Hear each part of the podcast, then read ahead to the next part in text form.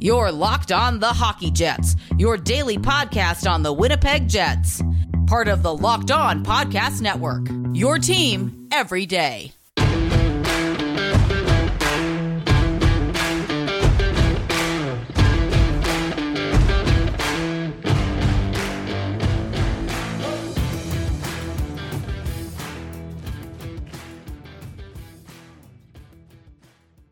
Hello, friends, and welcome to the Locked On Winnipeg Jets podcast, part of the Locked On Podcast Network, your team every day. I'm your host, Harrison Lee, an avid Winnipeg Jets fan and an online blogger. You can follow me on Twitter at HLLivingLoco and at LO underscore Winnipeg Jets. As always, if you enjoy this episode and want to make sure you stay tuned for the latest and greatest in Winnipeg Jets news and analysis, or catch up on previous episodes you may have missed, be sure to like, follow, and subscribe on your favorite podcasting platform of choice, including Apple, Spotify, Google, and the Megaphone app. Subbing is always free and ensures you never miss another episode. This episode is brought to you by Locker Room. Download the Locker Room app from the iOS App Store and find one of our Locked On rooms. Locker Room, changing the way we talk sports. On this special episode of the Locked on Winnipeg Jets podcast, we're going to do a couple of things. We're going to have some thoughts on Winnipeg's game against Vancouver tonight. I'm not going to give like a full rundown just because I feel like it's going to be extremely late. There's a 10 p.m., actually 10:30 p.m. Eastern start time. So for me, you know, against Vancouver, I don't really have the brain power to record a full-on episode at like you know uh, I don't know 1:30 a.m. my time. It's going to be an extremely late game, so I'm going to give some preliminary thoughts from the first period or so towards the end of the episode, and then give more detailed thoughts and analysis on tomorrow's show. But on tonight's episode, I also did want to cover a couple of recent controversies. We'll start off with the first one that's probably one of the easier ones to discuss. It was referenced on yesterday's show about, uh, you know, an NHL referee, in this case Tim Peel, talking about how he wanted to assign Nashville a penalty while playing against the Red Wings. And this penalty was discussed, I believe, with Forsberg or something. And in this situation, I think, of course, it often comes down to the context. Maybe the player that was giving, you know, Tim Peel some grief or something deserved to get a penalty somewhere, and he was trying to get the the guy to settle down, or somebody had been taking liberties, or maybe there was a penalty that he felt needed to be evened up. Either way, I think it speaks to a larger issue with the NHL in that a lot of NHL officiating isn't really used to enforce rules so much as it is managing the game flow. In some ways, I do understand it because the NHL moves extremely fast at speed. It's certainly at a pace that a lot of other sports don't really match. And so, when you're trying to make on ice calls, it really is about not impacting the flow as much or at least that's the way it should be. What we often see, though, is that, you know, uh, essentially refs are trying to manage the pace of the game and avoid either slowing it down or trying to add offense or something in ways that maybe they aren't even intending to, but they kind of do by adding power plays and trying to make stoppages. This philosophy of game management does, in fact, exist in football because you often have to deal with guys who are on yellow cards or who have maybe committed a foul or two and you let it go the first time, but you have to officiate after that and take their name down. I think where hockey really differs is because you have an active power play situation where somebody loses a man for two minutes or more, and that can actually shape the course of the game. In football, you know, a yellow card definitely does alter a player's behavior in some areas, but by the same token, you don't lose that player immediately. You've got him for the rest of the pitch as long as that said player doesn't actually take another yellow card or do something reckless. In hockey, because you have the power play, I think, you know, intrinsically the structure of the game is just different, and so making these penalty calls or not making them significantly changes the outcome of a game, especially over the long term sequence you might look at the distribution of penalties and think it's not a big deal, which on the whole it may not be a serious issue, but I think it often speaks to the philosophy of the way NHL enforcement and refing is done that the sort of subjectivity and game management is expressed in this manner. You know, Tim Peel audibly saying, I have to give this team a penalty on the next infraction or something, or I'm looking to give them a penalty, is kind of a problem. You're not supposed to have this kind of thinking when it comes to rules enforcement. It should be a, a fairly blanket, black and white sort of interpretation of you committed foul X, you have to be penalized for it. Now, there are situations where maybe that's not as favorable if you want to stop disrupting the flow of the game, but I think at the same time it gets into a really murky gray area because you also have to be aware that if you allow infractions to continue, guys are going to start taking liberties. Players move at an extremely fast pace and they often try to do stuff in between the whistles or at speeds where you don't really detect it the first time, or maybe you let it go and so they start testing the limits. Or guys are just really amped up on adrenaline and they do some really stupid stuff. It happens.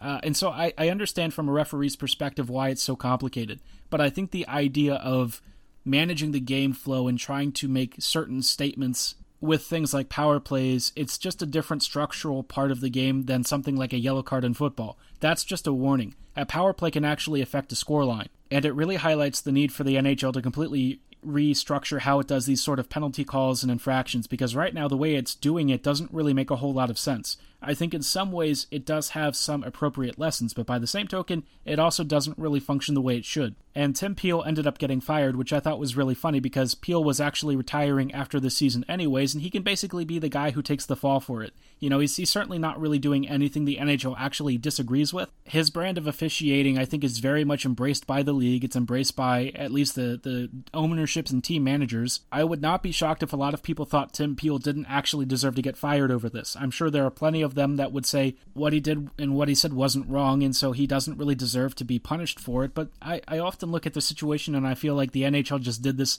as like a PR stunt they have to look like they've got the big stick in this argument and that they can sort of smack down infractions and make everyone sort of forget that, in fact, the entire NHL refing system is kind of broken. The rest of us probably regard this with a lot more suspicion, and rightly so, because I think the way that the NHL handled this is very silly. You know, firing Tim Peel, a guy who's retiring, doesn't actually mean anything. If you don't have a lot of structural reform about the way, and especially the philosophy of NHL officiating is conducted, you know, you're going to have a serious issue long term. Is officiating there to ensure an even and, and fair playing field, or is it supposed to control the flow of the game? You know, the NHL kind of needs to make a decision here, and their, their statement of firing Tim Peel, rather than addressing the core issue of all of this, to me is just kind of funny and I get it. Officiating around, you know, the world of sports tends to be pretty poor in a lot of different sports, but there are also plenty of examples where, for the most part, you know, officials and referees kind of get it right. I think it's a very complicated situation and a dicey road, and if you make one decision, you might start a precedent and, and a chain of reactions that you don't really expect. But I also think that the NHL can't really continue just ignoring this problem. One need only watch how they try to officiate a game where guys are slashing and hacking at each other to understand that NHL referees are in very complicated situations and they really do affect the impact of the game by either calling or not calling penalties to some degree, you have to consider drawing some firmer lines, and I feel like the lack of those guidelines or, or at least stricter rule sets really makes it a, an almost impossible task. And the way the NHL handled this whole situation definitely puts more people on Tim Peel's side than it does the, the league's thought process. It's a, it's a dicey road, and I think it's not something that we're going to see resolution for, at least for the foreseeable future. But hopefully,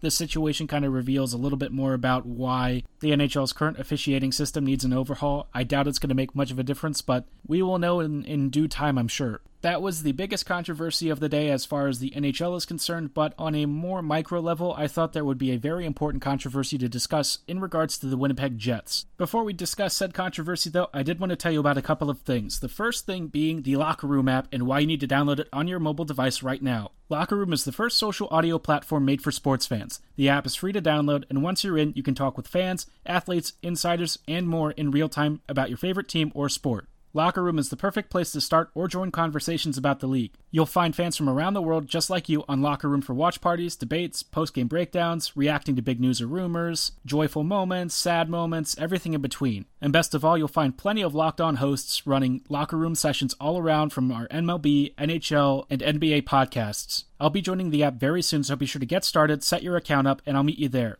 Go download the free Locker Room app right now, currently available on all iOS devices. Be sure to create a profile, link your Twitter, and join the NHL group for the latest league updates. I know you'll find a ton of incredible rooms around your favorite teams and leagues. I can't wait to join you all in the app, and I'll be sure to let you know once the Locked On Winnipeg Jets room is live. Download the Locker Room app today. Locker Room, changing the way we talk sports.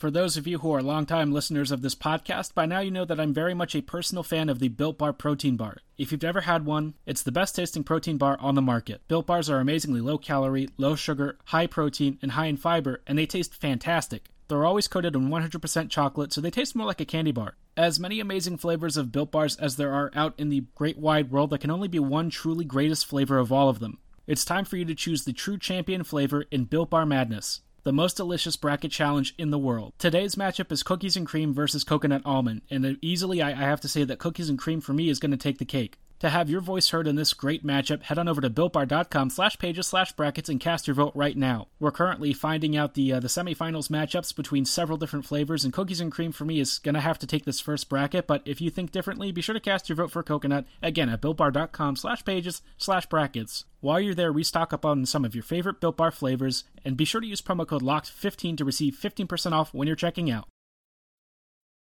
Welcome back to this episode of the Locked on Winnipeg Jets podcast. We are going to be covering a hot controversy on Winnipeg's social media about the Jets. But before we go any further, here's why you need to have Locked on Today in your daily podcast rotation. Get all the sports news you need in under 20 minutes with the Locked on Today podcast. Host Peter Bukowski updates you on the latest news in every major sport with the help of our local experts. Follow the Locked on Today podcast wherever you get your favorite shows. And now, onto our fun controversy that's also a bit of a hot news item in Locked on Today kind of style.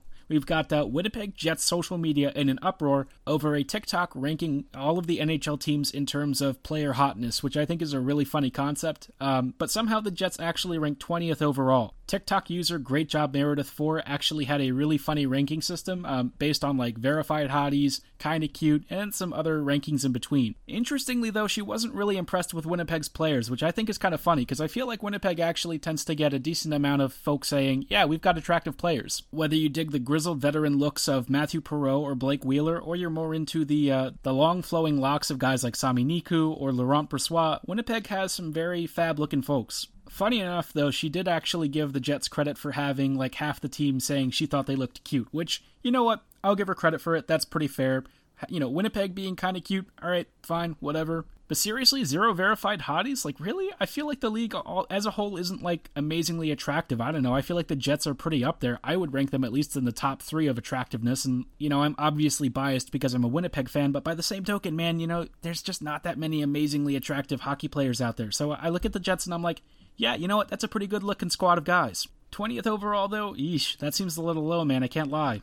This one, I think everyone was kind of joking about throughout the day because, to be honest, it's just a really funny proposition, and I think the uh, the whole ranking system that Meredith used was absolutely hysterical. I thought it was really funny. It was uh, not exactly what we would call scientific, but I don't think you're really looking for that when you're making a TikTok. This is the other level of controversy that the Jets surround themselves with. I, I, will say that it's kind of funny because Winnipeg generally doesn't get itself into hot water, and I feel like when you know when people talk about the Jets, oftentimes the Jets kind of go a bit under the radar. A couple of years ago, that definitely wasn't the case. I think that that team played extremely attractive hockey. It wasn't just the players who were hot, the Jets actually were hot in terms of their performance. Now that the Jets have kind of declined, maybe people have forgotten about them a little bit, but hey, you know, 20, 20th overall, I guess people are just sleeping on us once again, which is pretty crazy because now that we've got Pierre Luc Dubois, this dude just does not take a single bad photo. Every single one of his selfies or whatever just seems to be extremely photogenic, and it's even better when he adds his dogs. Maybe people think his, like, Baby Yoda profile photo is actually him. I don't know. But either way, you've got plenty of photogenic guys on the Jets, and I feel like Winnipeg as a whole,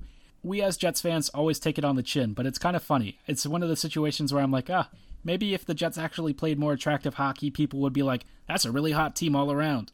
Looking back on the season, it's been a weird year too, and I feel like the Jets have sort of not really gotten a lot of attention outside of guys like Connor Hellebuyck and Nikolai Ehlers. When you think about the sort of brand recognition for this team, it's not often that the Jets get talked about on social media, especially from outsiders. Part of me really misses when the Jets were actually considered a really hot to trot team and people were just going goo and gaga over this team. I mean, I miss the days when it felt like Winnipeg was on the verge of a Stanley Cup, which would have been an absolutely beautiful occurrence. Obviously, that didn't happen, broke my heart. I, I still have a soft spot for the Caps, but let's be real. That year should have should have been Winnipeg's. I really feel it deep in my bones that Winnipeg had had that pathway to the Cup. They really should have beaten Vegas. Didn't happen, and uh, I'll always carry those memories with me. But like they say, I guess any kind of press is some kind of press, and certainly that does apply to getting ranked 20th overall in a list of hottest NHL teams. What a crazy ranking. Let me know what you guys think the Jets should be ranked at, whether you think 20th overall is actually fair, or if you think this team has like plenty of verified hotties.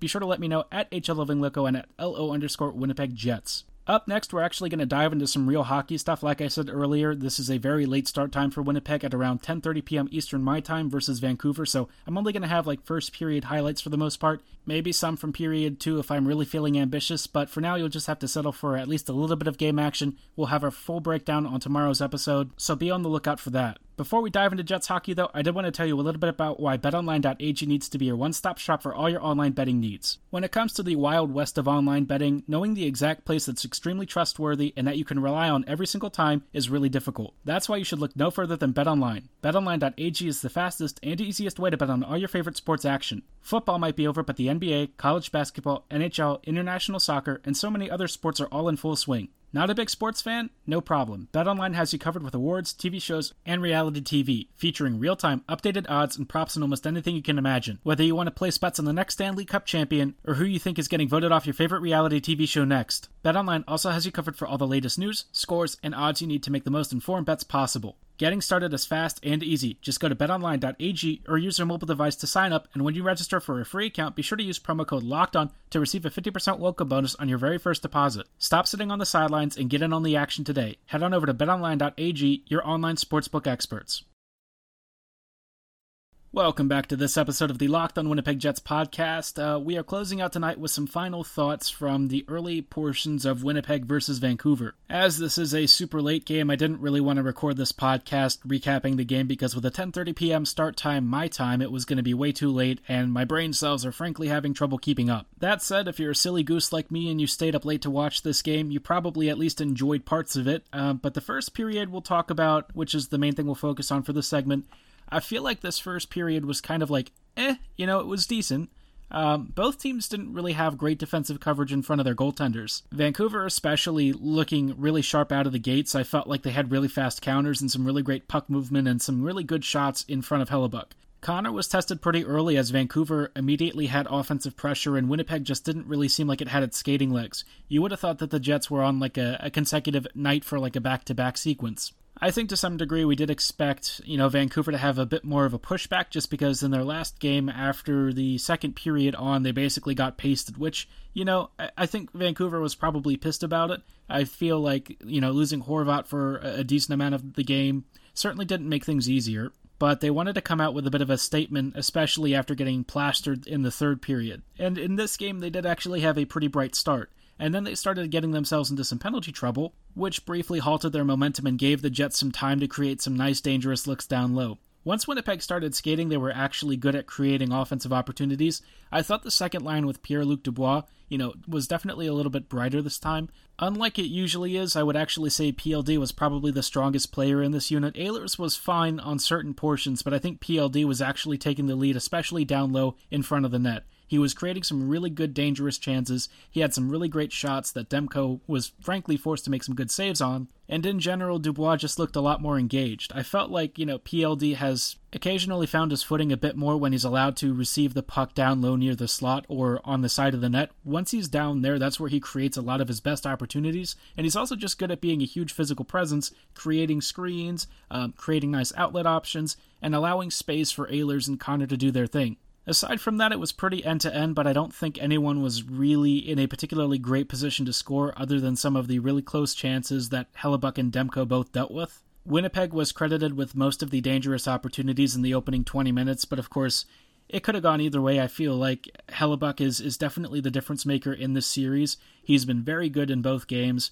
Vancouver has definitely hit Winnipeg's slot with pretty frequent regularity. Um, this game, especially as the game wore on, the Jets started getting more defensively loose. As far as like top performers are concerned, I, I, don't really know if I have anyone in particular other than Dubois and maybe Hellebuyck. Um, Demko was also very good. For Vancouver, Boeser was pretty solid. Uh, Nils Hoglander had a couple of decent looks. JT Miller wasn't half bad, but aside from that, it's just been a, uh, a bit of a uh, I wouldn't say uneventful because it definitely had some good scoring chances and opportunities for both sides, but aside from that, no actual goals. Finishing is definitely something that both teams can occasionally struggle with. Uh, thankfully for the Jets, that slightly changed as the game wore on, but we're not going to get too deeply into that. You'll hear more about the rest of this game on tomorrow's episode, where we'll have some more thorough breakdowns of Winnipeg's performance. But at least in this opening frame, it was pretty back and forth.